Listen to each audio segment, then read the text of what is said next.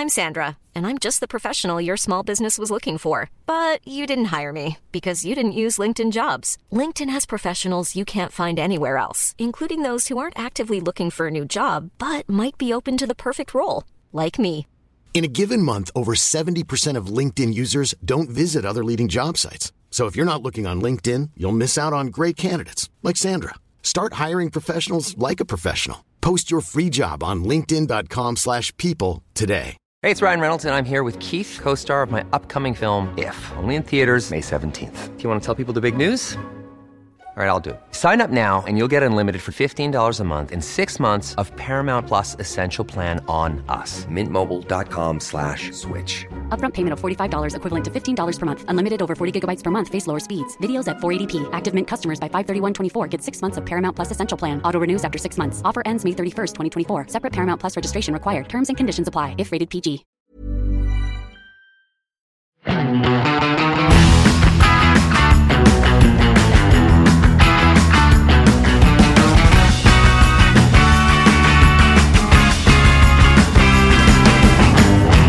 Sett deg tilbake, nyt dette her en hel time, kanskje enda litt mer, om eh, bil og bensinmotorer og italienere og bilpleie og masse godsaker. Vi har til og med en liten post på slutten her eh, som er favorittema til Marius, eh, i hvert fall, eh, i hvert fall så langt i år, tror jeg. Jeg eh, gleder meg til dette. Denne episoden varer 58 minutter, og du får la kritikk for at dette ikke varte en hel time. Ja, Det har jo vært en liten gjenganger at vi av og til har sagt at vi skal snakke om ting som vi har enten glemt eller ikke har tid til å prate om. Ikke rekker, nei. Og så fikk jeg høre produ- Produsenten fikser den biffen. Vi bare kjører liksom Ja, ja, ja. intromusikken i to minutter for å fylle opp til at det blir en hel time. Så fikk jeg høre det var noen som sa Nei, det er for lang episode, det burde vært 20 minutter. Det er det ingen som har sagt. Eh, Det var noen som sa det, men det er veldig lenge siden. Ja. Så det ignorerer vi. det. Vi hopper rett inn i materie, inn i godsakene. Jeg har oppdaget noe deilig ved den nye Range Roveren, Marius. Ja. Um, først vil du, vil du fortelle lytterne eh, hva dette innebærer, ny Range Rover? Ja, det er ny Range Rover. Konseptuelt. Hva skal man si? Eh, opp gjennom første Roveren varte fra 1970 til 1995. Mm. Det var altså 25 år hvor det som i praksis skjedde var at den gikk fra en 3,5 liter til en 3,9 liter, og fra to dører til fire dører. Du glemmer den italienske dieselmotoren? Nei, eh, den bare Den valgte vi ikke snakke om. Ja. Nei, nei, den er, den er visstnok veldig bra. Eh, men uansett. Veldig bråkete, og ikke på den gode måten. Nei, men den er visst veldig gjerrig. Og like kjapp som den V8 er. ja, det sier sitt. Eh, 1994 introduserte de, og jeg sa 95 i stad, men i 1994 introduserte de P38, og da smalt de denne classic-betegnelsen på eh, Range Rover, eh, første Range Roveren. Stemmer. Solgte de de side om side. P38 var utviklet i, delvis av, delvis i samarbeid med BMW. Mm. Den var ikke så lenge i produksjon. Eh, Den var i produksjon fra 94 til 2001, altså syv år. Ja, Som er ganske normalt. Boom! I 2001 introduserer de som 2002-modell L322. Den igjen produseres Ja, Ja, jeg må bare skyte inn at eh, jeg snakket med noen i BMW som var med på utviklingen av den bilen, og han kalte den konsekvent for L32. Som jeg syntes var rart. Det er artig. Uh, uansett, L32, L32 den kom uh, i 2001 som 2002-modell. Det er derfor du innimellom, ikke nå så mye nå lenger, men en stund kunne se det med grønne skilter, selv om den ikke kvalifiserte som varebil. Og det var fordi den var regget på grønne skilter rett før de gjorde om reglementet hvor du måtte ha plass til norgeskassa. Oh, ja. Uansett, uh, fra 2002-modell til 2012 produseres den i tre forskjellige varianter. En eh, tenkt frem av BMW, en modifisert av Ford og presentert i 2006 med noen mindre forbedringer og en mye bedre dieselmotor. Uh, og en litt sånn Russia-stuk, uh, facelift-variant som kom i 2010. Det som er litt snedig her, er at kom, den kom i 2010 uh, som 2011-modell, men med 3,6 liter turbodiesel første året og 4,4 liter turbodiesel andre året, og så gikk den ut av produksjon. Ja. Um, Ikke motoren, riktignok, for den Nei, fordi den blir med videre inn i 2012, hvor L405 Range Rover kommer. Dette blir jo en veldig kjapp oppsummering av Range Rover-lineupen, men hele poenget er at i 2012 kommer den nye Range Roveren. Og denne gangen, så den forrige varte da altså i elleve år, ti Mm. år. Det blir vel, det blir, la oss være ærlig, den Range Rover som er presentert nå, den kommer jo som en 2023 eller 2022-bil. Mm. Så ti år. Så du har altså da en, en lineup som består av 25 år, 7 år, 10 år og 10 år. Mm. Så det, det er jo litt sånn Med unntak av Petter Tønnes er det jo litt spektakulært når det kommer en ny Range Rover. Mm, fordi veldig mange andre bilprodusenter har kortere og kortere lineup. Altså ta X5-en som ruller på veien nå. Mm. Den Vanligvis har jo X5 pleid å få en facelift midtveis i produksjonsløpet. Så Mm. etter tre til fire år så kommer det en en ny modell som egentlig er den samme bilen, bare med nye lykter foran og bak, oppdatert multimediasystem og kanskje en ny motor. Eh, på X5-en der så ga- kasta de jo bare hele den gamle plattformen i do og lanserte en ny en etter fire år. Ja, det var vel noe sånt. ja. Så det at da de, Den holdt ikke fire år engang, mm. mens den nye Range Roveren skal da holde frem til godt ut på 2030-tallet. Det eh, er det som kanskje gjør dette litt spesielt. Og med det så kan du jo stille meg det ledende spørsmålet ble du overveldet, rørt og overrasket over den nye Range Roveren, Marius? Ja, ble du overveldet rørt og overveldet over den nye Range Roveren, Marius? Nei. Nei. Den ser jo veldig lik ut som den gamle, Den ser dønn lik ut som den gamle. men jeg fant ut av noe hyggelig. Ja. Det var jo det jeg begynte med. Uh, man kunne jo være redd for at uh, denne hybriden, som jo kanskje er den mest aktuelle i Norge, det kommer en hybrid for de som lurte på det, Mm. den heter P440E eller P510E. Mm. Eh, men i motsetning til den nåværende bilen, som har en toliters Ingenium eh, firesylindret motor Mm. under panseret, så har den nye en treliter. Ja. Yay! Jeg må jo si det, Skal det, altså, ja, når du først liksom går for en Range Rover, så burde det være en sekssylindret motor. Jeg er ikke uenig i det, eh, bortsett fra at det er ikke det som kommer til å være tilfellet i Norge. De kommer til å selge en, et skred av disse med sånn, eh, sånn 'se på meg, jeg er eh, fryktelig rik og bor i Holmenkollen og har hytte på Tjuvholmen'-utgaven. Mm. Eh, den har jo en vanlig De som har det, liker jo denne bilen. Ja. Eh, Gjerne i blå.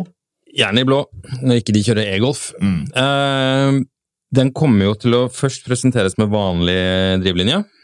Altså vanlig sånn bensin- og dieselmotorisering. Mm. Vet, du, vet du hva den koster med den minste motoren, altså 250 hestekrefter diesel 3 liter?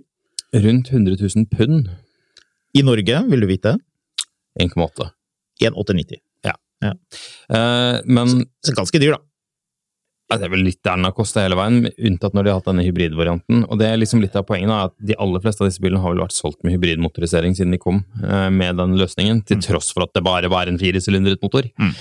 Eh, så jeg er litt der hvor jeg tenker at når den hybridmotoren den kommer til å rekke å være på markedet sånn i ja, tiden det tar deg å spise en grillet kylling før, uh, før det dukker opp en elekt helelektrisk Range Rover. Mm.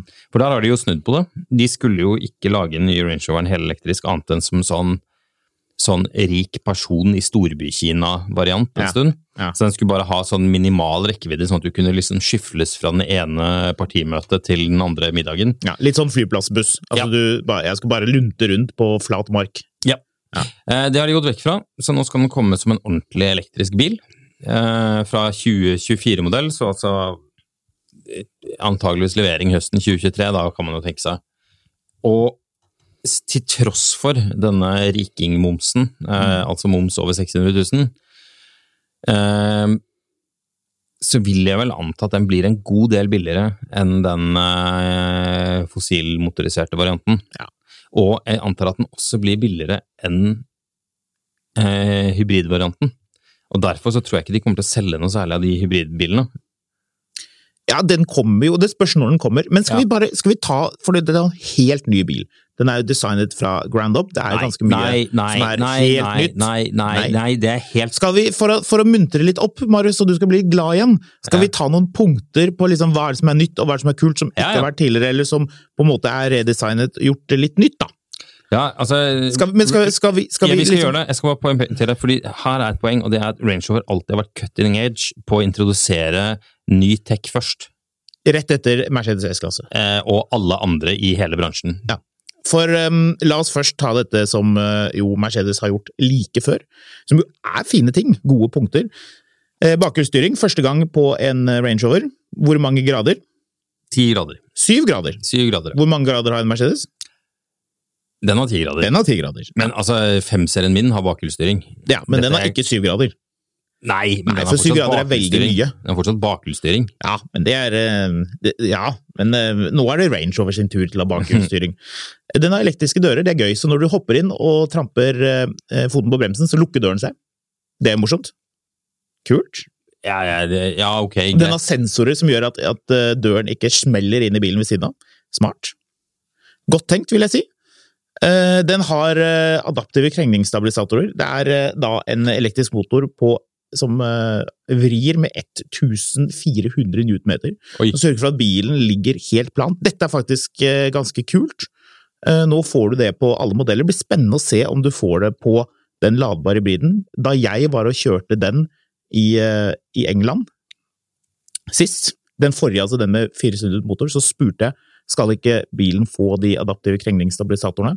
For de som lurer på hva dette er, så må man gå langt tilbake til en av de tidligere episodene våre, som vi jo egentlig har bedt om at folk ikke skal lytte til. Porsche har det samme systemet på Taycan og andre biler. Det er jo noen, BMW blant annet, har brukt dette systemet. Funker utrolig bra. Men det suger jo også en del strøm, så det blir interessant å se om den ladbare hybriden faktisk får det. Hvis den får det, så tenker jeg at dette kommer til å bli en veldig velkjørende bil. De andre Ja. kan jo bestilles med dem. Eh, En annen litt artig ting er jo at eh, den fås med en 4,4 liters twin turbo eh, V8 bensinmotor på 530 hestekrefter. Mm. Hvis jeg sier 530 hestekrefter og 4,4 liter, Marius, Mm. syns du det høres kjent ut? Ja. Det er en BMW-motor. Det er en BMW-motor. Eh, men det er jo ingen som kommer til å kjøpe den bilen. Men her må man passe på hvor tungen er i munnen, for det er ikke en BMW-motor, den 3 liter eh, sekssylindrede Nei, Der bestemte de seg plutselig for at de skulle utvikle sin egen. Den laget de selv. Ja. Så det er både Så hvilken vil du ha, de to motorene? Faktisk ville jeg hatt eh, Jaguar Land Rover-motoren, fordi uh, den um, Jeg tror faktisk at deres motorer kanskje har et litt bedre rykte. Akkurat når det kommer til sånn oljelekkasje og sånne ting. De der 4,4-literen til BMW er det ganske mye tull med etter hvert som de blir gamle. Det er jo en del Ja, men det, nå eh, sammenligner du jo tre forskjellige 4,4 liter. ja, ja, ja, men uh, de lekker mye olje, og de lekker olje steder hvor det er vanskelig å komme Dette til. baserer du på 7-serie 4,4-literen fra 90-tallet. Ja, blant, ja, men det er faktisk tull med de senere også. Har du ikke fulgt med på Hoovies Garage? Jo, men likevel. Det er ikke så mye tull med de, altså. Det er litt unfair. Den, eh, den ladbare hybriden får rekkevidde på 100 km, som jo er bra. Ja, det er vel eh, det der de vil at terskelen for de nye avgiftene skal ligge òg. For en gangs skyld, bra for Range Rover. Jeg tror ikke det kommer til å spille noen rolle, for jeg tror ingen skal ha den bilen. Men ok. Fordi de skal ha elbilen. Ja, men det er vel ikke før i 2024 at den kommer? Ja, den kommer som eh, fra og med 2023, da. Den kommer som 2024-modell. Ja, men kan den leveres? Det vet jo ingen lenger, men uh, jeg tror ikke den er så langt unna, og jeg kan ikke helt se for meg at man Altså, hva, hva er poenget med å insistere altså, Det kommer jo helt an på batteripakker og rekkevidder osv., men uh, Jeg tenker hvis den kommer neste år, og den er avgiftsmessig ja, altså, det, er alltid, det er alltid masse folk som, det er alltid masse folk som skal ha bilen nå, og som kan få den nå, og som liksom mye sånne greier, men majoriteten av disse bilene kommer jo til å være elektriske. Skal jeg fortelle en ting som kommer til å irritere vanlige folk med vanlige lifer som går kort, når de skal hjem fra jobb i november og desember? Ja. Range Roveren, Ja. den ladbare, kan hurtiglades med 50 kilowatt effekt. ja hybriden? Jepp. Hvorfor skal det irritere folk? Fordi da opptar du en plass på Men det er ingen av disse menneskene som kommer til å, til å lade den bilen. Det er ingen som lader hybridbiler. De skal bare kjøre rundt med bensinmotoren i Ja, det er faktisk ganske mange som lader hybridbiler, Ja, men, er eh, men jeg tror ikke veldig mange av de har en Range Rover P400. Som de, hæ? 510. Ja, nå snakker jeg om den eh, L405 Å, ja, den forrige, ja. Ja. med sånn ja, 500 meter rekkevidde, eller hva den har for noe. Med 530 hestekrefter og syv seter, som også er nytt, faktisk. Og jeg tror veldig Det er praktisk. usexy. Hæ? Det er usexy. Det er jo noe alle har drømt om bestandig. Nei, det er usexy. Men da kan du vise, da kan du ta med nabobarna, og så kan de hoppe inn eh, i den tredje eller den andre seteraden, Mm. og så kan de dra hjem til mor og far og fortelle om hvor utrolig vellykket og deilig du er som har en vellykket og deilig bil. Mm. Jeg syns jeg ser Jon Fredriksen brette ned setene bak der for å få folk inn på fotballtrening. Du, han hadde kjøpt den med syv seter, hadde han hatt behov for det.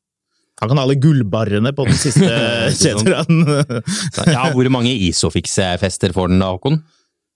Kan man ha tre barneseter på tvers bak? oh, det er et godt spørsmål. Vet folk, du det? Folk som har tre barn under seks år, de har ikke råd til en ny Range Rover. Nei, de har ikke det. Nei. Nei, det faktisk du, uansett hvor rik du er, så koster det så mye penger at du ender opp med en sånn Peugeot 500 og 5008. Um, sånn sett så er det jo faktisk et spennende alternativ til BMW X7. Ja, eh, vet du hva? Jeg er veldig ambivalent til hva jeg syns om den bilen her. Du kan kjøre i dypt vann. Ja, 90 du- cm. Ja, Det kunne du med de to forrige òg. Ja, så akkurat det er ikke så fancy.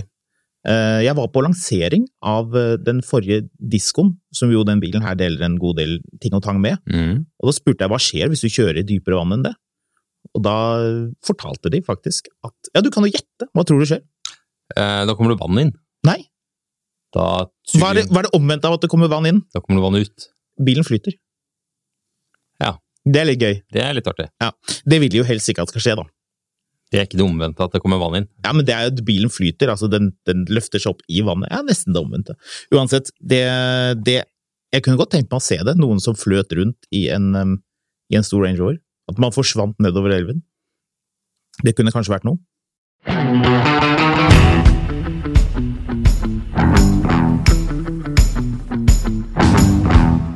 Hvis du sitter i en BMW X7 med denne BMW-motoren, hva tror du at eh, den nye Range Roveren kommer til å koste?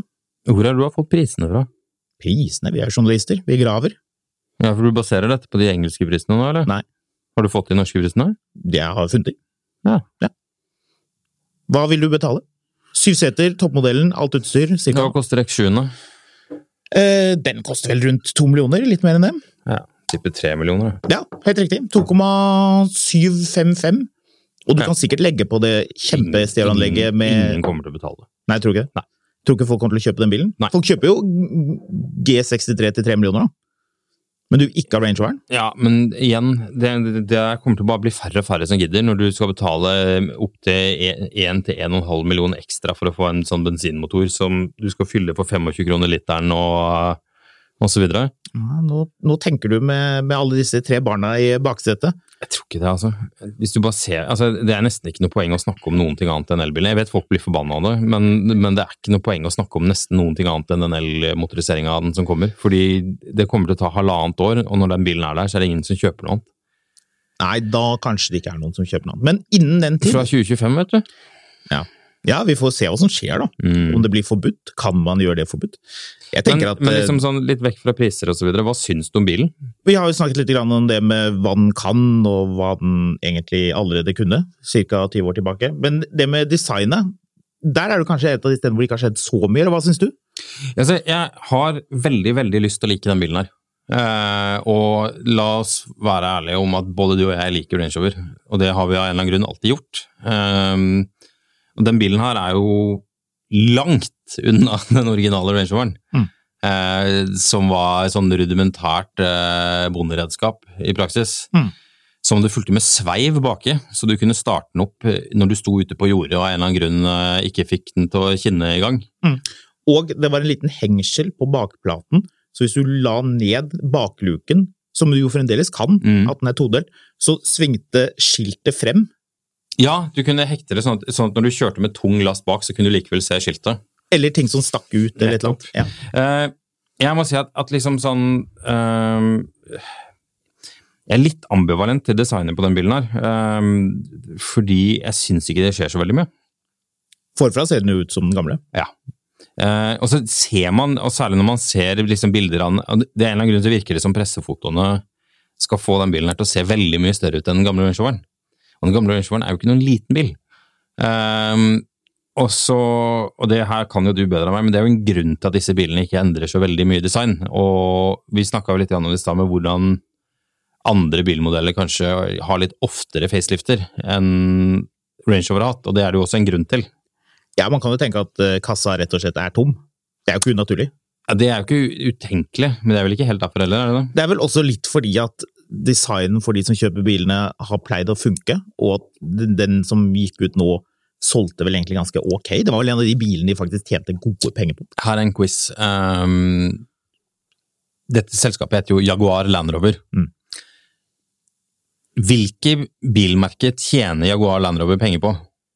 Land Rover. Hvilke bilmerker tjener de ikke penger på? Jaguar.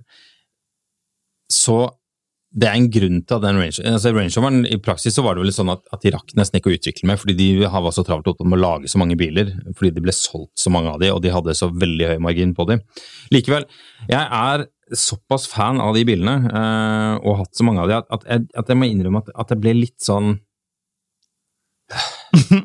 Men er, er det for... litt sånn skuffet, da. men, ja, ja, men er det, ikke skuffet, men liksom sånn er det fordi at S-klassen på en måte har presentert en del av de samme tingene bare tre kvarter tidligere? Nei, altså Eller er det Eh, design Bak, da! Hva syns du om den bakfra? Det minner om en eller annen bil jeg ikke klarer å posisjonere.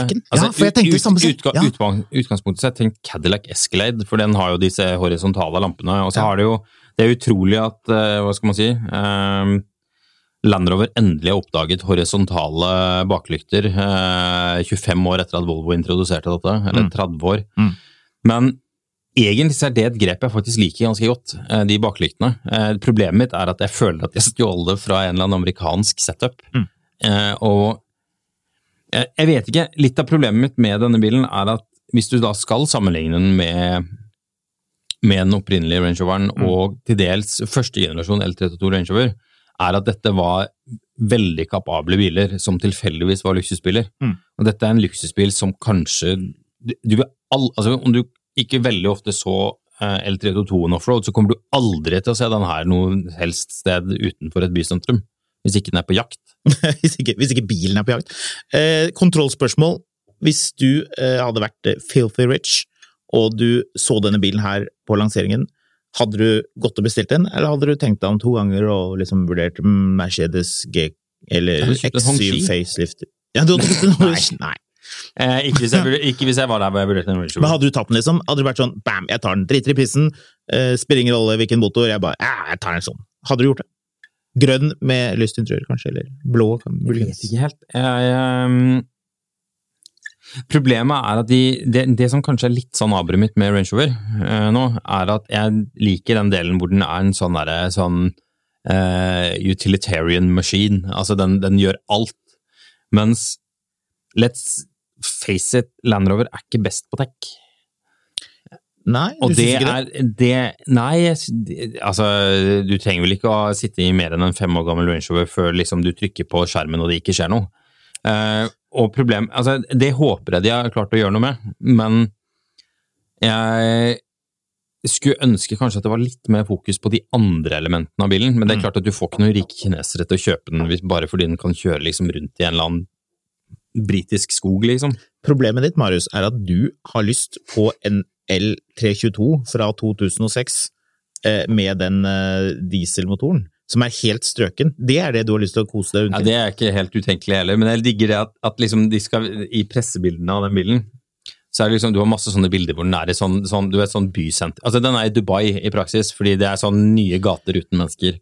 Men det er ett bilde i den pressefotoen av at den er ute i naturen. Mm. Og da, hva er det da? Jo, da er den med en sånn, sånn, sånn langgang ut av bagasjerommet, Ja, med en hund på. ja, det er gøy. En sånn langgang med en hund på, så en sånn dame som ser ut som hun er liksom rett ut av styremøtet i den lokale Rottarin, eller et eller annet sånt. Selvfølgelig. Og hva gjør hun? Nei, hun går og dresserer hunden sin, da. Og hva gjør hun etterpå i filmen, etter at de har kjørt gjennom noen Ja, det jeg, jeg har ikke sett den Ah, filmen. ja, du må se filmen, for vet du hva hun gjør? Vet du hva bilen har? Nei. Den har dusj. Men ikke, ikke til deg og barna dine, som har løpt til Sølvdammene. Til hunden? Til hunden. Ja, det, Det er søtt. Det er vel ikke til bilen, fordi eh, det, det er en stund siden du kunne ta hageslangen din og spyle Range Roveren innvendig når du var ferdig med å bruke den. Ja, det er en stund siden. Eller så kan man jo, bilen kan jo vade på eh, 90 cm, som for øvrig er det samme som den gamle, hvis ikke jeg tar helt feil. Så man kan jo binde hunden fast og så kjøre gjennom en elv, men det er kanskje ikke så hyggelig. Nei, det er vel litt mer eh, Mitch Romney over det greiene der. Ja. Så Nei, jeg vet ikke. Jeg eh, Ja, nei, vent litt. Nå, det som er greia som gjør at jeg har tatt feil her, eh, long range-hybriden kommer med en gang. Å! Ja. Eh, mens eh, elektrisk kommer først i 2024. Så da blir det faktisk solgt noen hybrider, da. Ja da. Den Så- kommer, den, vet du. Den kommer med den treliteren. eh, det er jo, hva var det, Vi hadde jo besøk av hun eh, Christina Bu, Ja. så, og de vil jo, eh, vil jo nå ta rotta på hybridbiler som ikke går eh, reell lengde. Ja. Eh, og der er det vel litt forskjellig. De som, de som har hybridbiler som går 70 km, vil gjerne at det skal være grensen, mens Mm. Mercedes sin går 99. Ja, eh, GLS Nei, G, unnskyld, GLE 350 DE heter Ja, så de vil gjerne at grensen skal være på 99 km. Eh, Range Rover uh, får da De vil ha 100. Ja, så eh, Nei, det, det blir spennende å se. Så uh, uansett, det som er litt sånn fascinerende, er at det her er en sånn bil som faktisk gjør en, eh, gjør en eh, impact, selv om den er bakpå litt med i forhold til at det elektriske først kommer om noen år, og Mm. ditt og datt og ditt og datt. Mm. Um, Hvilken tror du folk kommer til å foretrekke her i Norge nå umiddelbart? Eller gitt at de ikke kan kjøpe den ladbare hybriden, som åpenbart blir den man vil ha. Blir det, eh, eller sagt på en annen måte, blir det diesel, eller blir det den BMW 4,4 med 530? Jeg tipper Med det blir den du får bestille. Eh, fordi her er viktigst å, ha bil, det er viktigst å ha bilen først. Ikke Det er viktig faktisk hva ikke det er et veldig godt poeng. Ja. Så du, du går inn og bestiller bilen, og så sier de eh, ja, du kan få bil nå, men da blir det uten stereoanlegg. Da blir det veldig stille. det går fint. Det går, det, det går helt det går fint. Jeg skal, altså, bare, jeg jeg skal bare skryte på fest. eh, Ja. sånn, jeg, jeg skal stå på fest sånn i halv ni-draget, rett før liksom, den ene investoren begynner å kaste vinglass på den andre. Mm. Eh, så skal jeg bare skryte av hvilke biler jeg har. Mm. Så det, det spiller egentlig ikke noen rolle hvilke utstyr den har. det er ikke så Så eh, um, det, det, Jeg må det bare fint. Komme, fortelle om bilen, og så dra før jeg er på glass med. Ja, altså eh, sånn rett, rett før det flyr stettglass inn i Øyet. Ja, rett før noen blir beskyldt for å være en eh, udugelig eh, En smågutt i investorlag Mm. eh, og skal ende opp i retten, så er det greit å få bare få nevnt at du vet hva, jeg har faktisk ny Range Rover. jeg. Men du, jeg må løpe. Ha det! Eh, got, it, eh, got it 10, nei, 10 PM at Doors, Ja, det er det han sier, er det ikke? Det- Jeg husker ikke om det Eller 8 PM, eller hva det er. Han skal iallfall på Dorsia. Dorsia åpner jo for, for øvrig i Oslo nå. Jeg har vært der. Eh, det er alltid spennende med ting som uh, Dorsey er jo et etablert merkenavn, det for så vidt, men eh, de aller fleste forbinder det med hvilken film? American Psycho. American Psycho. Mm. Gareth Dorsey, ja. Eh, vi skal vel snakke mer om Range Roveren, men vi kan vel kanskje ta og rulle videre, før dette blir en altfor lang seanse om en bil eh, de aller færreste av oss har råd til å kjøpe oss. Det ble en ganske lang seanse.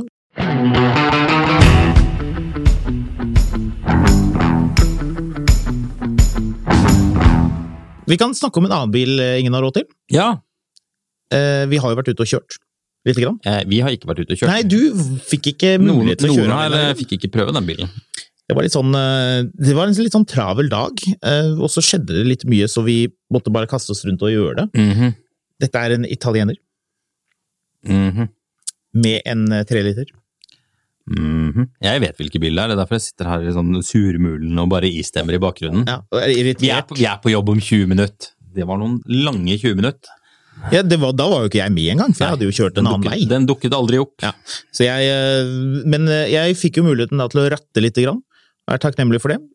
Nye, helt nye, i Norge, endelig. eh, Etter å ha hørt om at Maserati kanskje skal gjøre noe med en sportsbil. Eh, De hadde vel en som het Hva han het Alfieri? Ja, superbil. Det ble jo en super... De hadde egentlig tenkt å komme med en 911-konkurrent for kjempelenge siden.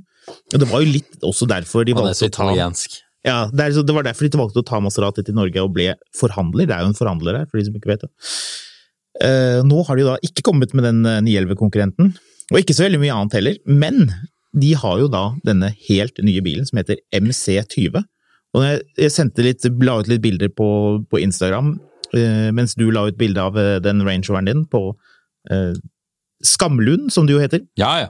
Så la jeg ut noen bilder av denne Maseratien eh, hos meg. Det var kassebilen min jeg satt og Ja, kassebil med og killet litt på. Eh, Så la jeg ut noen bilder av, denne Maseratien og fikk litt henvendelser. bare, Hva er dette for noe? Folk skjønte jo litt hva det var, egentlig. Men det er jo ikke noen bil som liksom har blitt sånn Den er jo ikke viden kjent, på en måte. Det er ikke noen rød Ferrari. Hva står MC20 for?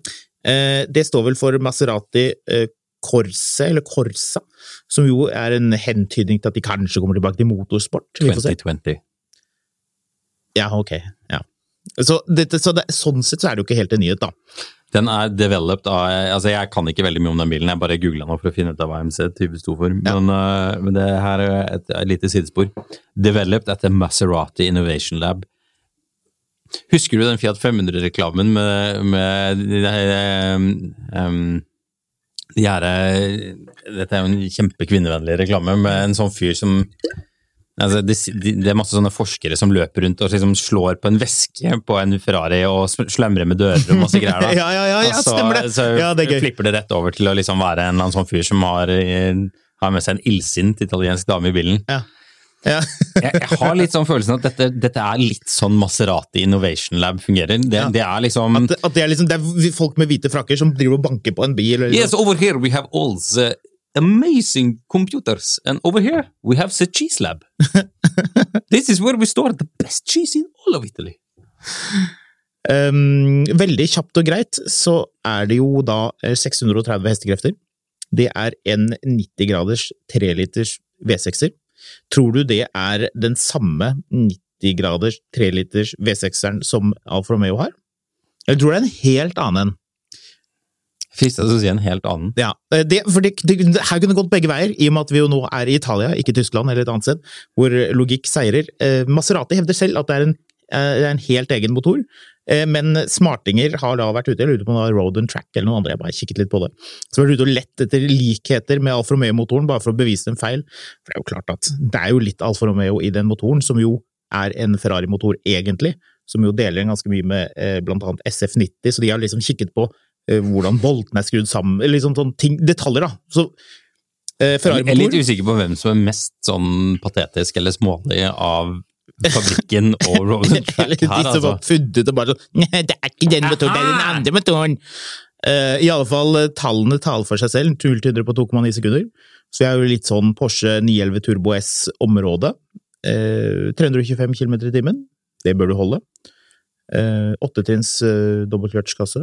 Men bilen veier bare 1500 kilo, og eh, fra rattet Det høres det- veldig ut som en Jelve competitor, det her. Altså sånn GT3, ja, GT2, ja, men da eh, mer heavy. Altså, ja, men altså, dette her er eh, en ganske heftig greie. Altså, den er, den er råere, den føles mye råere enn å kjøre en forholdsvis vanlig 911. Altså her, eh, for de som har kjørt Lotus Elise eller liksom den typen bil, hvor, det, hvor liksom steinene liksom spretter litt oppover, du, liksom, du føler veldig sportsbil, føler sånn superbilaktig. Eh, det er mer i retning av det. Eh, Alfa 4C, for de som har kjørt den.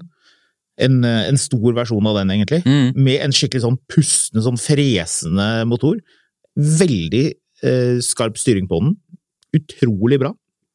Fronten Den- på den bilen, hva Ja. minner den om?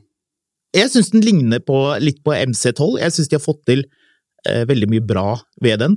Bakfra er den litt mer sånn amerikansk, ser litt sånn eh, Jeg får litt både Ferrari og Jaguar? F-Type eh, Vibran.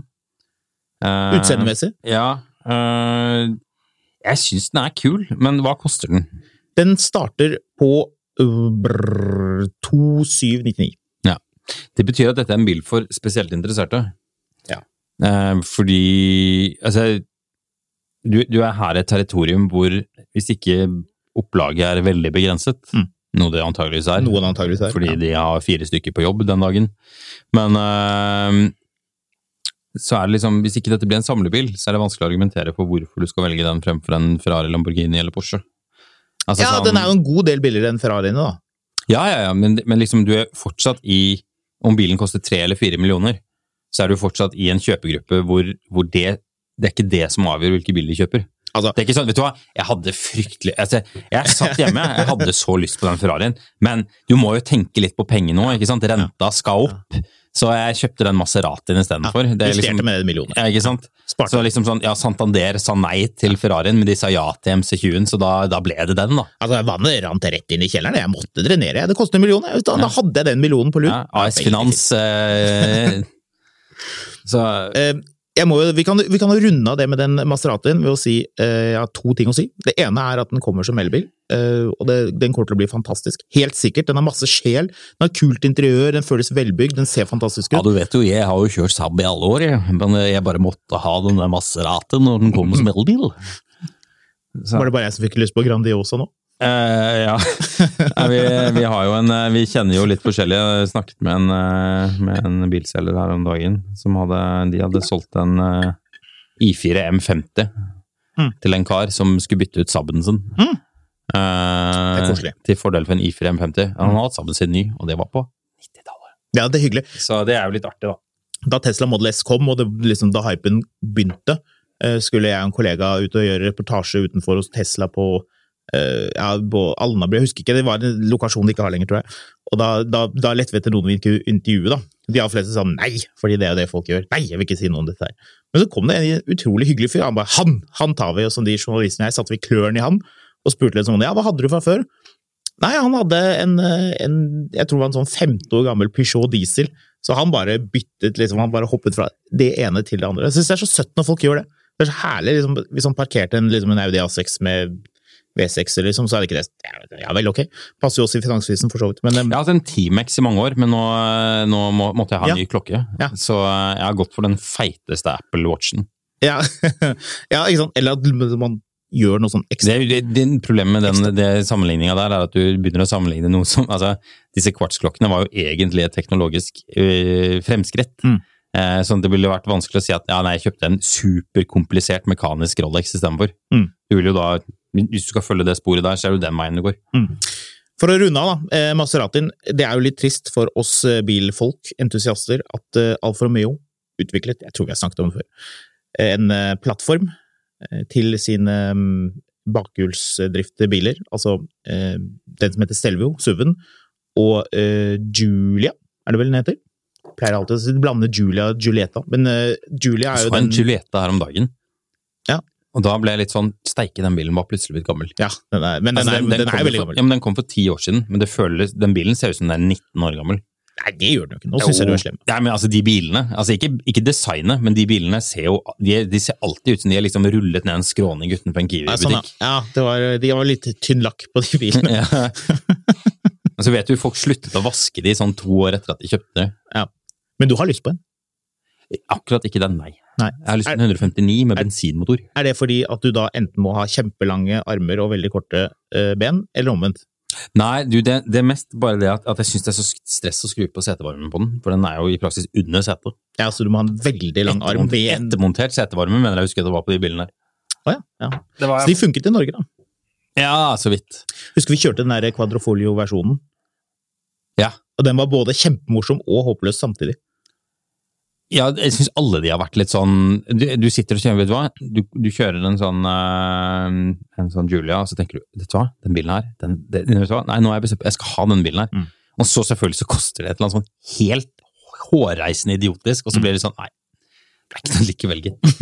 Jeg plukker den opp på bruktmarkedet om to år, når den har falt 82% i verdi. Men det du skulle tilbake til, var det som Ja, var trist. det var jo det, for vi prøvde å runde av dette med Maserati. Maserati og Alfa Romeo kan vi jo snakke mye om, egentlig. Maserati. Eh, Helt riktig. Som man jo må si, hvis noen faktisk kommer Var det på fest og Maserati som hadde, si- før hadde masse Citroën-deler? Ja, ja. Jeg mener, jeg husker liksom servopumper og bremsekraftsforsterkere og alt oh, ja. mulig annet rart var liksom det rett ut av en Citroën. Det har ikke vært så greit for Maserati opp igjennom, men nå er det jo endelig med denne bilen her, som ser fantastisk ut, spør du meg, eh, som eh, går kjempefort, eh, og som har da en hommage, et lite pek til denne plattformen, Giorgio-plattformen som den heter, som nå utgår. Italienerne brukte jo milliarder av kroner på å lansere Giovanni denne. Giorgio. Ja. Det sier du hver gang jeg snakker om Giorgio-plattformen. Ja, elsker det. Eh, som de nå må kaste, fordi de kan ikke elektrifisere denne plattformen. Så det er en veldig bra plattform, alle vet jo det. Alle som er glad i biler, ja, er er lei seg over dette her. Men Og da sitter du og tenker, eh, når Maserati sier at dette er 100% Maserati, ikke noe annet, så sitter du og så tar du i rattet, og så lurer du på hvor er det rattet fra? Det er fra en Alfa Romeo. Det er fra en Alfa Romeo. De er vel eneste som var med fra Giorgio-plattformen, i tillegg til motoren. Nei, unnskyld! A lot can happen in the next three years. Like a chatbot may be your new best friend. But what won't change? Needing health insurance. United Healthcare Tri Term Medical Plans are available for these changing times. Underwritten by Golden Rule Insurance Company, they offer budget friendly, flexible coverage for people who are in between jobs or missed open enrollment. The plans last nearly three years in some states, with access to a nationwide network of doctors and hospitals. So, for whatever tomorrow brings, United Healthcare Tri Term Medical Plans may be for you. Learn more at uh1.com. There's never been a faster or easier way to start your weight loss journey than with PlushCare. PlushCare accepts most insurance plans and gives you online access to board-certified physicians who can prescribe FDA-approved weight loss medications like Wigovi and Zepbound for those who qualify. Take charge of your health and speak with a board-certified physician about a weight loss plan that's right for you. Get started today at plushcare.com slash weight loss. That's plushcare.com slash weight loss. plushcare.com slash weightloss. Den var jo Maserati.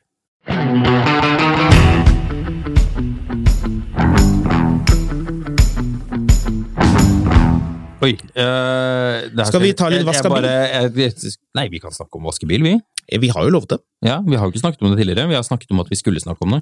Vi har, har fått mot, opp mot flere henvendelser. Jeg skal bare skyte inn før du gjør det, for, bare for å avslutte avsporingen her, sånn at ikke dette blir sånn veldig rart sånn mellomparti mellom Før, før avsporingen, Ja. og tilbake til det, hvis vi glemmer da å snakke om bil, no, nei, om vask av bil, noe vi mest sannsynlig nå kommer til å gjøre, så skal jeg jo bare si at jeg har fått opp mot flere henvendelser fra folk som etterlyste praten om vask av bil. Ja, men vi skal snakke om vask av bil. Jeg skal bare skyte inn her. Sier han, men så blir det Eh, jo, men liksom, du vet sånn der, når du sitter, sitter i en sånn situasjon hvor du- begynner å progrestinere og tenke liksom, prosjekter og idioti, og så roter man seg vekk i ideer man får. Mm. Eh, grunnen til det var at jeg, på en eller annen tidspunkt så fikk jeg veldig lyst på en andregenerasjon Citroën C5. Ja, stemmer det. Det snakket du litt om. Ja, Til eh, meg, ikke i podkasten. Nei, nei, og så bare skulle jeg bare google her kjapt noe med den, og så er det Citroën C5X er også utstyrt med Citroën Advanced komfortfjæring som skaper en flyvende teppeeffekt. Mm. Altså, da må du skamme deg hvis du skriver sånne ting, altså. Men eh, det Altså, jeg skal ikke snakke så veldig mye om det, men den eh, Citroën C5 som kom i 2008 Uh, Ja, den, ja. ja, den Den husker vi. Den Sa første, ingen. Den første C5-en er jo en utrolig lite interessant bil. Den er jo kjempestygg.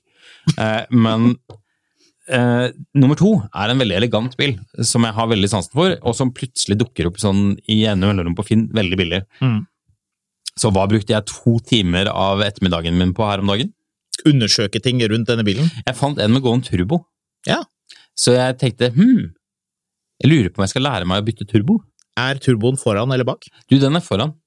Ja, for det er tverrstilt motor. Ja. Turboen foran. Ja, men Ja. da er det jo lett. Det, er, det, for, det er faktisk ikke den verste jobben i verden, altså. dette er jo som å Eh, bytte truser, er det ikke det? Ja. Problemet, er liksom, problemet er når du begynner å se Du skal da gi 10 000 for bilen, Mm.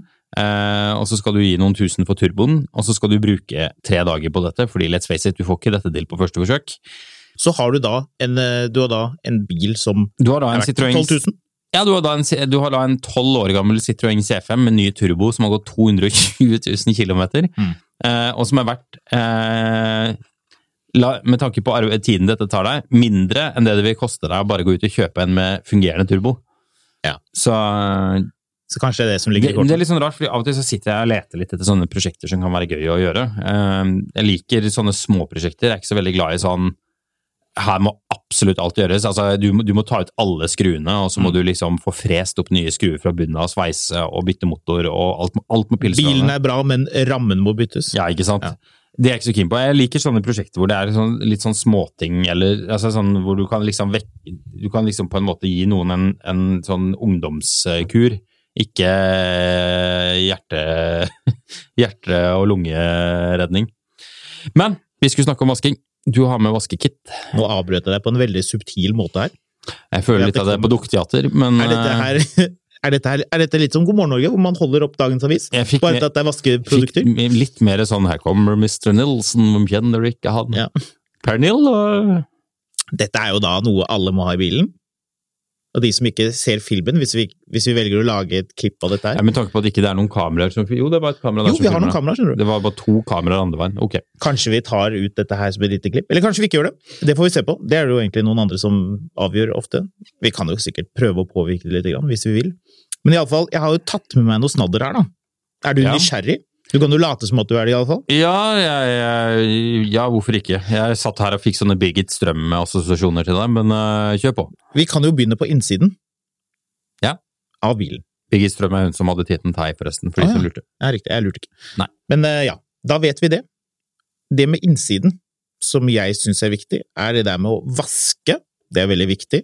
At det er rent i bilen. Mange, uh, har jeg lagt merke til, har det veldig rent hjemme. Badet er strålende, men eh, inni bilen, der ser det rimelig slapt ut. To ting. Eh, skal du begynne å vaske bil innvendig eller utvendig? Og oh, ja. hvorfor er du på badet til folk når du er på besøk hos dem? Ja, du, du, du er et, eh, et overmenneske som aldri går på toalettet. Gratulerer til deg. Hvis, du er på, hvis jeg er på besøk hos noen, kanskje på et vorspiel, skal vi kalle det, og drikker litt øl Da tar du på deg en sånn lang, hvit hanske, og så er du inne i dusjen og sjekker slu, om sluket er rent. Nei, det gjør jeg ikke, faktisk. Det, det ser jeg jo fra lang avstand. Alle følger med på slikt. Ja. Eh, Men iallfall inni bilen. Ja. Der er det jo greit å ha noen produkter på lur. Ja. Jeg liker å ha en eh, god mikrofiberklut som den eh, her. som ikke er kjøpt på Biltema, men som er eh, veldig god likevel. Hvorfor er den bedre enn de fra Biltema? Ja, den, jo, det er litt forskjell på mikrofiberkluter, skjønner du. Det, og det er liksom det er, ikke de, det er ikke det at de ikke er noe ålreite. Jeg har testet masse forskjellig. Noen av de er kjempedårlige, og noen er bra. Man må passe litt grann på. Mm. Og clouet er at ikke selve kluten riper. Så du må på en måte kjenne litt på hvor myk den er, og hvor snill den er mot interiøret. Og det er jo det som var poenget her, da. At har du en ok spray som du kan spraye med, som liksom tåler å bli At interiøret tåler at ikke det liksom Hva slags spray? Nei, vet du hva, jeg, jeg har en fra tyske Koch Kjemi, som jeg syns er dritbra. Er det lov å si, egentlig? At du syns sprayen er bra, ja? ja? Uten å banne. Ja, det var ikke banning. Nei, bra. Eh, det fins andre som også er bra. Den her lukter ikke noe sånn kjemperart. Jeg irriterer meg over produkter som lukter sånn veldig kraftig av tyggegummi eller noe annet. Mm. Noen liker det. Eh, Jeg synes at eh, dette er, dette er tyske produkter. Det betyr jo da at de ikke lukter tullete.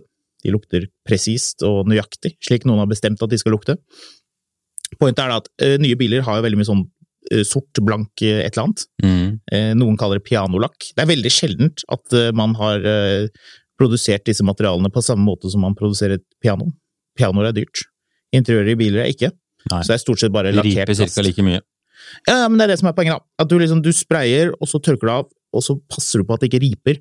Aldri bruk eh, det der eh, papiret fra bensinstasjonen. Men vi Ha en spray og en mikrofiberpolur, så er det alltid rent, og da Men la oss si det sånn, eh, jeg har da akkurat kjøpt meg en ny bil.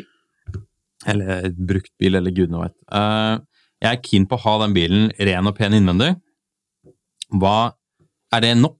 Er det det jeg trenger? En støvsuger, en sånn mikrofiberklut og en sånn eh, flaske? Ja, det er jo egentlig det som er det gøy. Hvis du har kjøpt en helt ny bil, og du liker det på en måte Du har dette du- liggende i bilen med Sander, du? Ja, ja, alltid. Alltid. Mhm. Ja. Uh, poenget er at uh, finn noe som Altså, jeg skal ikke si at man må ha akkurat den, men jeg som kjører masse forskjellige biler i løpet av et år, og vasker da ganske mye Jeg liker at det er rent og pent, og liksom vaske litt etter andre. Det er jo ikke alltid at bilen er helt ren.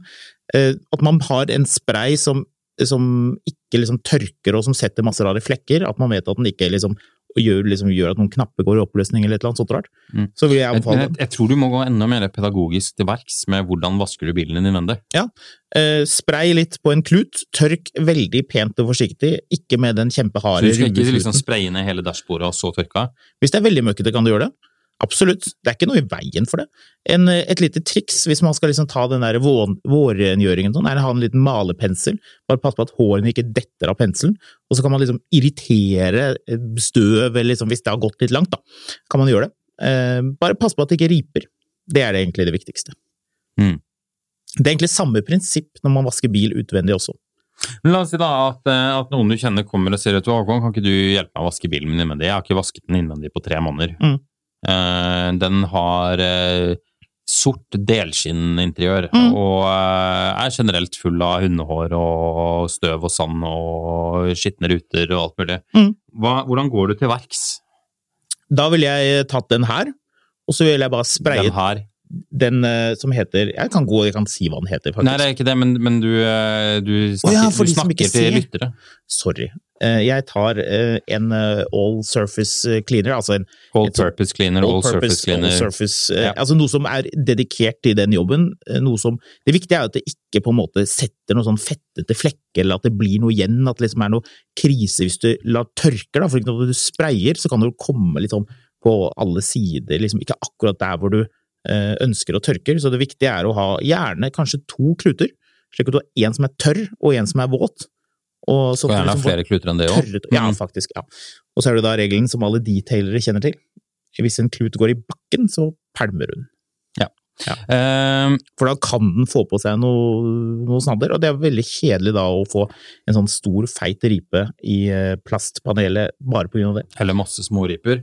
Eh, fordi de, du har en sånn liten sprayfleske der, men eh, det er ikke alltid man får sånne ting. Altså, eh, det å ha en god sprayflaske er ikke så dumt. Mm. Uh, og der kan du også kjøpe sånne, sånne sprøyteflasker som du bruker til f.eks. sengetøy, eh, sånn når du skal stryke klær. Eh, de selger jo på Claes Olsson eller Biltema eller hvor det er, hvis du skal komme. Mm. Og så må du bare passe på å blande, og passe på å ikke blande for mye såpe i begynnelsen. Ja. Fordi blir det for mye såpe, så kan du få en effekt hvor det skjolder eller ødelegger ting. Helt riktig. Den som jeg har tatt med her, er ferdigblandet. Du kan mm. også kjøpe vask som, ikk- som, hvor du blander selv, Mm. hvor du da kan bestemme hvor kraftig den er. Det funker helt supert. Prøv på et lite område. Mm. Det er sånn irriterende at det står det på de etikettene, men det er faktisk det man må gjøre. Prøv Mm. et sted hvor det ikke er så veldig synlig, og så gnir man litt. Grann. Det er jo egentlig helt Støvsug godt å begynne med. Begynne med å støvsuge. Mm. Utvendig. Det var forresten noen som lurte på dette med, eh, med coating og Mm. ny bil. Vi har jo vært innom coating litt tidligere. Mm. Eh, er, det, er det noe vi vil prate om, eller? Det skal vi lage en video på. Det kan vi godt Jeg har, gjøre. en Jeg ny, jeg har en nypolert bil som vi skal vaske og legge coating på. Ser man det? Så ikke min bil, men en bil jeg vet om. Uh, det som er litt sånn greit for de som lytter på det her, fordi det kan av og til være litt slitsomt å sitte og spole tilbake og spole tilbake, eh, så legger vi ut uh, skal vi si syv punkter du må huske når du skal vaske bilen din innvendig, eh, som jeg legger ut på Facebook. Syv er et bra tall. Uh, med et par ting. Uh, det kan være det blir åtte, det kan være det blir seks, men antageligvis syv ting du må huske på når du prøver bilen innvendig. ut syv. Ja. Men nå skal du utvendig. Utvendig. Og dette er la, la oss si at du har kjøpt deg en ny bil, da, og du er litt sånn keen på å holde den bilen i orden. Mm. Kan Hva gjør du? Skal du vaske den i maskin? Skal du vaske Mm. den sjæl? Føler det er et veldig ledende spørsmål her for de som har eh, litt eh, peiling på bilvask. Altså, det, er jo Altså, i teorien er det jo ikke noe problem med å vaske en bil i maskinen. Problemet generelt med riper, hvis det er det vi skal liksom si at det er det vi vil unngå å få i lakken, så er jo da eh, det som skjer før du berører lakken, som er det viktige. Fordi det er jo eh, partiklene som setter seg på lakken, som lager riper. Så hvis man liksom går ned på eh, mikronivå, eller nanonivå, eller hva man ønsker, mikronivå, det holder, og ser, så ser du sånn at det er egentlig bare små steiner, eh, støv, altså partikler da, som sitter på lakken. lakken. Og hvis man kikker, eh, hvis du ser på de under et mikroskop, så ser du at de har masse skarpe kanter, som er egnet til å lage små riper i lakken. Så det man jo aller helst vil, er jo å få av alt det før man begynner å berøre, for det er jo når man rører på lakken fysisk at disse partiklene begynner å bevege seg rundt, og det er det som skaper riper. Så man kan si, han eh, naboen som aldri vasker bilen, eh, men som gjør det to ganger i året, hvorfor har han så blank bil? Jo, det er jo fordi at da røres jo bilen veldig lite. Mm. Så hvis det er en firmabil som han kjører alene, og det ikke er masse barn som driver og tafser på den, så, så vil den jo holde seg, da. Mm. Eh, så, så vask gjerne bil ofte, men det er klart, selv om man følger alle de gode reglene, så vil jo riper etter hvert komme, også på biler som er coated, og også biler som blir behandlet veldig, veldig bra. Mm. En annen ting som, som ofte kan være litt vanskelig, er det med at noen biler, omlakkerte biler, gamle biler, kan ha myk lakk, og da kommer ripene med en gang. Jeg hadde en, en BMW som var omlakkert her og der, og som hadde sånn individuallakk. Det var et eller annet rart med den bilen. For jeg kunne polere den, og den responderte veldig bra på å ta ut ripene. Mm. Maskinpolerte, og fikk den liksom Den ble helt super, men straks jeg begynte å vaske den, og selv om jeg gjorde alle de tingene som man jo gjør når man er veldig opptatt av å ikke få riper, så ble det de øsmå, bitte små ripene. Mm. De kommer tilbake med en gang. Mm. Så det kan skje.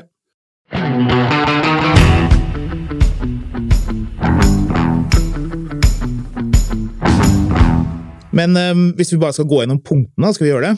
Eller i hvert fall poengene med hvordan man liksom vasker. Hva trenger du da? Eh, du trenger en bra såpe. Mm. Du trenger en, eh, en eh, sånn En sjampo, altså? En sjampo, ja, rett og slett. Og det kan, det kan man kjøpe på bensinstasjonen, for all del. Det er ikke sånn at noen er kjempemye bedre enn andre. Noen kan være liksom litt sånn deiligere, lukte bedre, Mm. skumme mer, de tingene der.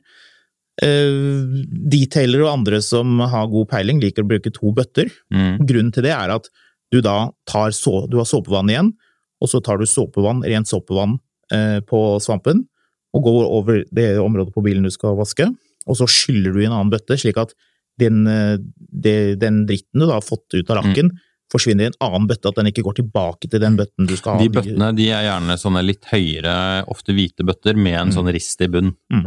Sånn, at man, eh, sånn at dritten samler seg på nedsiden av der du stikker ja, Grit guard, kaller Yes, det. grit guard. Ja. Eh, Man må ikke, altså, hallo, man må ikke bruke uh, to bøtter. Eh, det viktige er hele veien, da, hvis man hele tiden tenker på at, at eh, forarbeidet, det, alt det man gjør før man begynner å berøre rakken, Mm. jo mer du får av eh, i begynnelsen, altså spyling, eh, avfetting, eh, skum ikke sant? Hvis du begynner da med å legge på en bra avfetting, Hva er det avfettingen gjør, da? Avfettingen får løsner. Den får at, gjør at det som sitter på lakken, Som eh, lettere løsner. Altså sånn støvkorn, asfaltrester, eh, sånn, alt det der ekle som han ja? Alt det der ekle som all dritten bilen. som ligger på veien. Ja, det løsner. Eh, Det man jo ikke vil med eh, avfetting, er at det skal tørke. Så man vil forlenge tiden. Jo lenger eh, tid disse kjemikaliene får på lakken, og får lov til å sitte der og tenke seg om og løsne på alt dette her, jo bedre er det. Så man legger på skum etterpå, helst. Altså Dette er litt sånn best case scenario. Har man, skal man vaske bilen om man gir blaffen i riper og man ikke har skumkanon, så får man jo gi blaffen i det. Nå snakker vi til de som skal begynne å gjøre dette, så kanskje skumkanon er litt for viderekommende? Ja, nei, egentlig ikke. Jeg tenker at det er et kjempebra øh, Det er ikke veldig er veld- nei, og du kan, du kan ha sånne som du har, som er håndholdte, som, som rett og slett øh, ikke er på en høytrykksspyler. Altså, en skumkanon koster vel mellom altså Hele poenget er at hvis du har en høytrykksspyler, så er en skumkanon en add-on til en høytrykksspyler. Ja. Som oftest. Det er den enkleste måten, og det koster, hvis jeg husker riktig, et sted mellom 500 og 1000 kroner ja, for en sånn dunk med en sånn uh, spylehette på, som gjør at du kan legge sånn julenisseskum på hele bilen. Ja. Og ikke minst, ja, som du er inne på, det er veldig gøy. Ja, ja. Det, er, det gir en eh, god følelse, Men, det. men det er helt vesentlig, for det det gjør, er jo at det forlenger den tiden kjemikaliene får ligge på lakken før det begynner å tørke. Ok. Da, og, og i og med at det skum er litt sånn tungt, så begynner liksom, det begynner å renne av. Du, du, du ser jo at uh, all møkka liksom Jeg recapper litt av. bare fordi dette er et tema du er veldig kunnskapsrik og engasjert om. Eh, Du òg, etter hvert. ja, men eh, jeg prøver å hjelpe folk å huske hva de skal gjøre. Så det, det første du gjør, og dette her vil jeg anbefale, er å skaffe en ok sånn sprøyteflaske, Mm. men få tak i avfetting. For eksempel prikkbort er en som mange bruker. Mm. Eh, selges ofte på tilbud, eksempel hos Rusta. Mm. Eh, Godt tips. faktisk. men eh, du, du fetter ned hele bilen, Mm. Sånn at hele bilen er våt med avfetting. Eh, da snakker vi lakk. Ja. Eh, ikke så veldig mye på vinduer, hvis jeg husker riktig. Ja, det spørs jo hvor møkkete bilen Ja, er. Men, det altså, viktigste er å få det på lakken. bilen, Ja. Eh, det, det, felger kan gjerne få sin egen felggrense eller noe annet. Eh, men avfetting på malt. Mm. Så tar du skumkanonen, Mm. og så legger du bare skummet rett på avfettingen etterpå. Helt riktig. For da jobber avfetting og skum sammen. Yep. Hva så? Så spyler du av. Etter hvor lang tid? Eh, ja, Det spørs jo litt Du kan jo la det ligge på en stund, spørs litt hvor kaldt det er ute, eller Ja. hvis du står inne. Altså, Det skal ikke tørke, da. Nei. Så det, det, Hvis du ser antydning til at dette tørker, men du vil ha på uh, mer skum, eller du vil gi det mer tid, da kan du legge på et lag til. Uh, Hvis, kan du- hvis du er av typen som røyker, så kan du ta deg en halv sigg mens du venter på at Ja, det stemmer sikkert. Ja, noe sånt. Så spyler man av med høytrykksspyler, og spyler, spyler, spyler, Mm. med grundig så grundig Nedenfra opp eller oppenfra ned? Gjerne nedenfra opp. Mm. Det, altså, om de har så mye å si Altså, Så lenge du, du skal spyle veldig grundig, hele poenget da, som vi var inne på, hvordan er det du hindrer at bilen blir ripete? Jo, du gjør så grundig forarbeid som overhodet mulig. Så la oss si da, at den vaskemaskinen som du kjører inn i, eller som Mm. noen bruker, er den beste vaskemaskinen i hele verden. Den har den beste avfettingen, den beste skummet, det beste skummet, øh, og den, den gjør det veldig, veldig grundig, og den spyler av bilen sånn at den er så ren som det det går an for bilen å bli. Det samme som du gjør hjemme. Mm. Så er det jo ikke eh, disse børstene eh, som da, hvis la oss si at de er helt rene, eh, og helt eh, uten masse ekle partikler fra tusen andre biler, så er det jo ikke på en måte eh, de, de, Altså, de vil jo lage noen merker, men der er det ganske likt. Det er ikke noe kjempeforskjell. Poenget er jo at de vaskemaskinene eh, veldig ofte gjør en for dårlig jobb med det som kommer i forveien. Eh, Men nå vasker vi selv. Så avfetting, skum, du har spylt av skummet. Nå Men da kan du begynne på den svampeprosessen, da. rene svamper, Ja. uten eh, sand og, skum, nei, sand og dritt på. Ja. Og så i den ene bøtta, Ja. og så vasker du Ovenfra og ned. Ja. Det er jo helt vesentlig, fordi bilen er mye renere oppe enn nede. Ja. Hvis du er eh, veldig opptatt av La oss si at du har lagt på en coating, da. La oss si at du har fått polert og coatet den nye bilen din, eh, eller en to år gammel bil, da, til 20 000 kroner eksempel. Mhm. Som det jo brått kan koste hvis du skal ha liksom full lakkkorrigering og du eh, ikke gjør det hjemme. Da vil du jo gjerne beholde dette, det deilige resultatet så lenge som mulig. Da er det et poeng kanskje å ha flere svamper. Mm. Eller flere sånne vaske... Ja, hva skal man kalle det? Det finnes jo litt forskjellige typer. Noen av de ser jo veldig lekre og hårete ut, og du har ulltyper og ja. Det er litt sånn hva som passer, egentlig. Eh, Men en ordentlig god vaskesvamp, det fins. Ha flere. Mm. Og hvis du mister en i bakken, kast den. Eh, men Når du driver og vasker nå, for nå gjentar jeg ting du har lært meg tidligere når du er i, i det pedagogiske hjørnet. Eh, da La oss si hele bilen står klar til å vaskes. Mm. Eh, skal du bare liksom bare dra hendene over alle paneler med en gang og skynde deg gjennom der? Good point. Eh, jobb med lite område av gangen. Ja, type Og- Eh, typ sånn en fjerdedel av et tak på en eh, BMW 5-serie. Ja. Gjerne eventuelt eh, 70 ganger 70 cm, Ja, ja, ja, ja, ja. For eksempel det, da. Hvis du skal være veldig anal. Dette, dette Det er var jeg som veldig skal sånn være det, ikke du. Ja, dette var sånn veldig amerikansk målestokk. Den, det, går, ja, ja, det går fire vaskemaskiner på ett collie. En fjerdedels jumboet. Ja. Eh, noe i det landskapet der. Uh, det, mm, det er veldig greit. Skyll svampen ofte. Bruk disse to bøttene hvis du, uh, hvis du vil det. Mm. Eller bytt vannet hvis du bruker én bøtte. Spillet er veldig skitten også. Det er liksom tilbake til det som er utgangspunktet.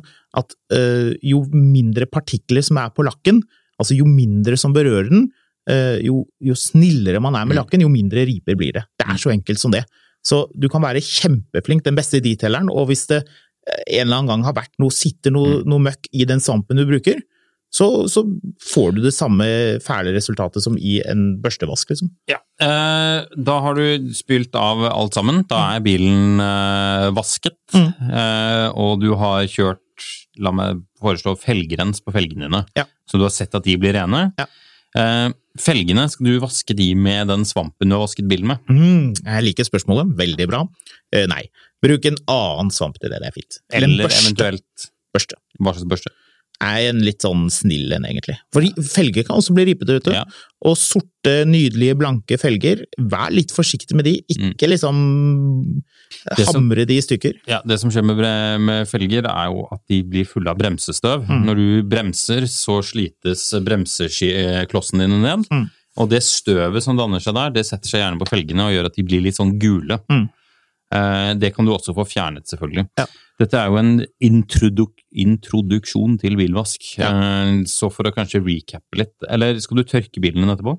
Eh, Du kan Det er litt tilbake til det med at all, all liksom bevegelse på lakken kan sette riper. Mm. Så hvis du har et dedikert håndkle hvis du, hvis du går på YouTube og ser på de ordentlige proffene, eh, så legger de eh, et, bare et sånt kjempedeilig stort håndkle som er sånn purpose made, som er sånn Mm. veldig sånn som suger til seg all fuktigheten. De bare legger det oppå, Mm. og kanskje bare tar det av. Så du skal liksom ta eh, La oss si at vi liksom er i det ekstreme hjørnet. da. Si at det er en skikkelig sjelden Ferrari som, eh, som skal detailes, Mm. og du vil ta så lite lakk av som mulig. ikke sant? Du vil bare bevare den så mye som overhodet mulig. Hver eneste ekstra ripe er no good. Mm. Du må være megaforsiktig. Da er det bare å legge på et håndkle, la det suge til seg vannet, og så bare løfte pent av. Man kan eventuelt dra det av, det går an. Ja. Jeg liker faktisk å bruke å blåse av vannet. Hvis du allerede har coated bilen, og den har da altså har en lakkforsegling, da, Mm. så kan du blåse av. Det fins egne instrumenter for å gjøre det. Ja. Kan man få kjøpt, koster ikke så mye. Løvblåser, for eksempel. Ikke bruk løvblåser, fordi tenk deg, da kan det sitte ting i røret, ikke sant? Ja. Så da på en måte kan man finne på å sandblåse bilen, ikke gjør det. Dette er en introduksjon, så for å recappe det du trenger Du trenger, eh, anbefaler vi, da, eh, et par gode svamper. Mm. Eh, et par bøtter. De koster en 100-200 joner per stykk. Mm. Eh, du bør ha bilsjampo. Mm. Du bør ha avfetting. Mm. Eh, du bør kjøpe et par sånne gode spruteflasker. Mm. Og eh, kanskje vurdere en skumkanon Det fins forskjellige typer. Hvis, med du, hvis du ikke har høytrykksspyler til. Og foam selger de jo på alt fra Biltema til T. Hansen til Bilpleiekongen til Karspa til Altså, alle som driver litt med det her, har en eller annen form for skum du kan sikre deg. ja, Jeg vil si, gå og google litt på nett. Google detailing, det er jo det dette fagspråket er. Eh, Da finner man utrolig mye Ja. fine produkter. Men det er, ikke, det, det er ikke veldig vanskelig å komme i gang med. Og så kan du selvfølgelig bli ditt level gæren eller enda mye gærnere. Velkommen til meg. Men hele poenget er at det er ikke så veldig vanskelig å holde bilen sin ren. Og en av de tingene som får en bil til å se gammel ut, det er når lakken blir ripete og matt. Mm. Og dekkene blir fulle av sånn gult bremsestøv, og alt blir litt sånn Guggete. Altså, det er fullt mulig å ha en fem år gammel bil som ser fabrikkny ut, Mm. og det er fullt mulig å ha en to år gammel bil som ser ut som den skal avskrives hvert øyeblikk. Mm. Det handler litt om litt basis vedlikehold, men det er ikke veldig Ingenting av dette er veldig vanskelig eller egentlig veldig tidkrevende. Det er tidkrevende hvis du skal være en sånn type detailer som skal ha det helt sånn Neuwagen-Spitzen-klasse, men å holde et generelt greit nivå på dette, hvor bilen din føles ny lenge, det er ikke veldig vanskelig. Nei, det er Terskelen egentlig er ikke ikke det. veldig høy. Nei, det er sant, den er ikke det. Eh, Jeg bare tenkte på å si det med den, eh, den hansken, eller den vaskesvampen. De, definitivt bruk litt penger på den. Kjøp den hos noen som har peiling, ikke på benseren, og ikke de der som har sånn såpe i seg allerede, for de er litt for, de er litt for harde og stive. såpen er eh, dårlig, så den vil jeg styre litt Ja, det, det kan ripe, rett og slett. Litt avhengig av hvor myk lakken er. Vi må jo også kunne legge til at nyere biler har veldig hard lakk, så det skal ganske mye til å liksom virkelig gjøre skade. Mm. Gamle biler kan ha veldig myk lakk igjen, så hvis du akkurat har liksom kjøpt du, en du begynner å polere på ting, og så er den svampen som var, eller den børs, eller poleringsputen som var gul, den er blå før du har snudd deg rundt. Vi skal, har jo vi kan snakke mer om polering senere. Dette Ja. er jo basis for å komme i gang med vasking. jeg tenker vi kan si det at vi kan friste til senere. Mm. Ting som jeg har lyst til å snakke om, er eh, eh, Hjelp, Håkon og Marius, jeg har kjøpt en helt ny bil. Eh, hva gjør jeg med beskyttelse? Ja. Uh, coating, skal jeg gjøre det selv, skal jeg sette det ut? Det Eh, er en det er én ting vi kan snakke om. Det er en måte å gjøre det der på, nemlig, som gjør at, du, at du kan vaske bilen din børstesløs etterpå i perioder hvor du bare ønsker å ha en, Oh, yes. en ren bil og ta vare på den, Ja. og hvor den vil se mye renere ut enn det bilen din gjør nå om du kjører den i en børstevask. Mm. Så børsteløs var den andre Ja, option. det kan vi snakke om. Vi kan snakke om um, Uh, Vi kan snakke om det med uh, polering. Der må vi lage en film, tror jeg. Mm. Vi må finne en bil Vi skal lage litt filmer fremover. Eh, Det kommer vi til å legge ut på YouTube-kanalen. Nå, nå mistenker jeg at vi har snakket forferdelig lenge om alt mulig rart her. Ja, det tror jeg også, så jeg tror vi skal ta runde av. Men jeg minner om at vi har en eh, Facebook-side. Finansavisen Motor. Der Ja. finner du litt videoer og litt diskusjoner. Vi har eh, to Instagram-kontoer en hver. Fotografkatt er Håkon sin med nye biler, vakre fotos. Min med gamle bilder, biler og ikke fullt så mange gode fotos. Eh, Skamlund. Eh, og vi har etter hvert en YouTube-konto som heter Finansavisen Motor, hvor vi gradvis kommer til å fylle på med bilrelatert innhold. Alt fra nybiltester til eh, kjekt å kunne og eh, rart å oppleve. Vi, eh, jeg lovet jo eh, ditt favorittema. Skal ikke avsløre hva det er. Nå rakk vi jo ikke det, så Nei. da blir det eh, neste episode. Følg med på det. Det følte jeg var en lavthengende tis, men ok. Jeg skal jeg si hva det er? Eh, det kan du godt. Det er 997. Vi skal snakke Skal om du, 997. kjøpe? Ja, skal du kjøpe den? Holdt på, eh, Oi, oi, oi! Nå må jeg stoppe deg. Nå holdt du på Nå bør vi begynne på episode to her. men det kan vi snakke om neste gang. Ja, vi gjør det. Produsent for Mil etter mil, en podkast om bil, er Karoline Elgesem. Med meg i studio har jeg Marius Mørk Larsen. Mitt navn er Håkon Sæbø.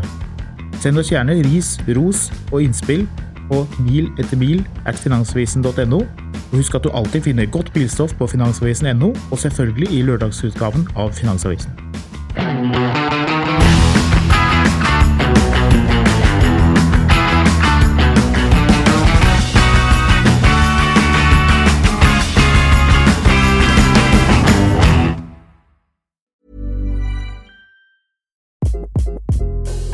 This is Craig Robinson from Ways to Win, and support for this podcast comes from Invesco QQQ. Invesco QQQ is proud to sponsor this episode and even prouder to provide access to innovation for the last 25 years. Basketball has had innovations over the years too. We're seeing the game played in new ways every day. Learn more at Invesco.com slash QQQ. Let's rethink possibility. Invesco Distributors, Inc. When you make decisions for your company, you look for the no-brainers. If you have a lot of mailing to do, stamps.com is the ultimate no-brainer. Use the stamps.com mobile app to mail everything you need to keep your business running with up to 89% off USPS and UPS. Make the same no-brainer decision as over 1 million other businesses with stamps.com. Use code PROGRAM for a special offer. That's stamps.com, code PROGRAM. Mil etter mil, en podkast om bil, er en podkast fra Finansavisen. Programledere er Håkon Sæbø og David Kordal Andersen. Produsent er Lars Brenden Skram. Og ansvarlig redaktør er Trygve Hegnar.